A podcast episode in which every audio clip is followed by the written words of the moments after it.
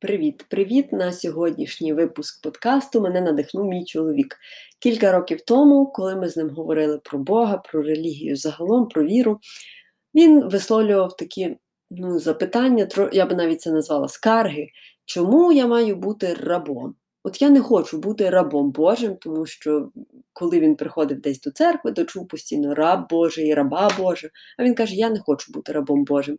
І я розумію, що такі самі думки мають тисячі людей, якщо й не мільйони. Чому я маю бути рабом Божим?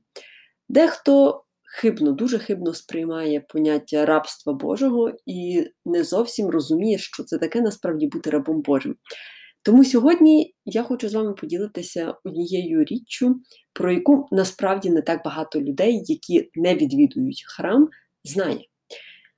Насправді, на зміну рабства Божого приходить дружба Божа. Чому? Це, скажімо так, історія вже із Нового Завіту, з часів Ісуса Христа. Він е, не казав, будьте моїми рабами. Н-н, жодного разу. Він навіть сам, хто пам'ятає, омивав ноги своїм друзям, апостолам, витирав їх, тобто він сам став рабом для них. Але Ісус Христос хоче від нас не стосунків, е, як там раб і експлуататор в жодному разі. Він хоче від нас дружби. Тобто це можна побачити навіть на основі настрою всього Нового Завіту, на відміну від Старого Завіту, який насправді не настільки подобається людям, і я можу зрозуміти з об'єктивних причин. Чому? Тому що він доволі таки жорстокий, і це правда. Але ж на зміну Старому Завіту прийшов новий завіт. І тому для нас ці дві частини Біблії є важливими, тобто не можна відкинути одну з них і сказати, все, я від сьогодні, наприклад, тільки фанат Старого Завіту або тільки фанатка Нового Завіту. Ні, їх треба розглядати в сукупності для того, аби зрозуміти, що змінилося з приходом Ісуса. Але оскільки я не є спеціалісткою в теології, в богослов'ї, я просто хочу спробувати звичайними буденними банальними словами пояснити, чому на зміну рабству Божому приходить дружба Божа. Це насправді дещо важко осягнути розумом, для цього потрібно залучати серце. Тому я тішуся, що в мене подкаст називається Оновлення серця. Бо хтось, почувши мої слова, можливо, такий перегляне свої міркування щодо віри, щодо християнства загалом, і не буде сприймати виключно християнство крізь призму Я раб Божий і все, і по-іншому не буває. Мені би хотілося, б люди сприймали це з позиції Я друг Божий. Що це означає? Насправді бути другом це величезна відповідальність. Візьміть будь-кого із ваших близьких знайомих, от візьміть найкращого вашого друга чи найкращу подругу. І собі умовно подумайте, сформуйте, скажімо так, список тих характеристик, якими ви володієте, і які ви використовуєте для того, аби підтримувати стосунки, дружні стосунки з цією людиною, аби її не образити, аби не завдати болю, аби підтримати у складній ситуації, аби довіряти. Ну тобто цей перелік можна продовжувати і продовжувати. Я впевнена, що там не буде три пункти, там буде 23 пункти, там буде 33 пункти, 50, 100. Ну я не знаю, скільки ви напишете, скільки фантазії вистачить. Але бути другом це означає довіряти, в першу чергу довіряти. Тому бути другом Ісуса це довіряти Йому. Але так, тут є відмінність, коли у вас є ваш, наприклад, найкращий друг дитинства, ви його бачите, ви з ним ем, розмовляєте по телефону, переписуєтеся десь у месенджерах. Так, це одна річ. Інша справа, коли ваш цей друг невидимий, і це Ісус, який є всюди присутнім. Ох, це зараз дуже складно осягнути розумом, особливо тим, хто є скептично налаштованими. Але для цього в нас є серце, і для цього в нас є дух всередині. Прохання не плутати дух і душу, бо це трошки різні поняття. Для того в нас є дух, який ми можемо налаштувати, як то камертон, на спілкування з Богом, на спілкування з Ісусом.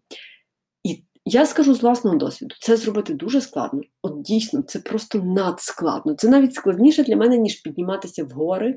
Там вперше, коли я проходила два роки тому, скільки там 40, здається, ми проходили кілометрів так, по горах, то тоді мені це здавалося складним. Але зараз я розумію, що порівняно із тим, як відбувається моє налаштування на спілкування з Богом, це був дядський лепет, як то кажуть.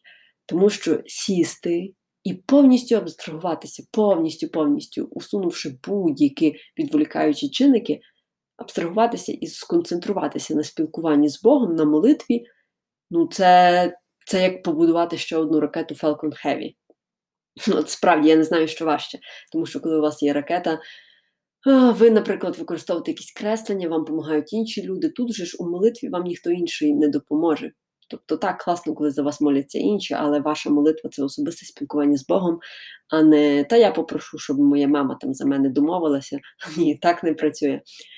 Тому, вертаючись до того, з чого я починала цей подкаст, молитва це прояв дружби. Це коли ви переписуєтеся в месенджері от з вашим реальним другом чи подругою.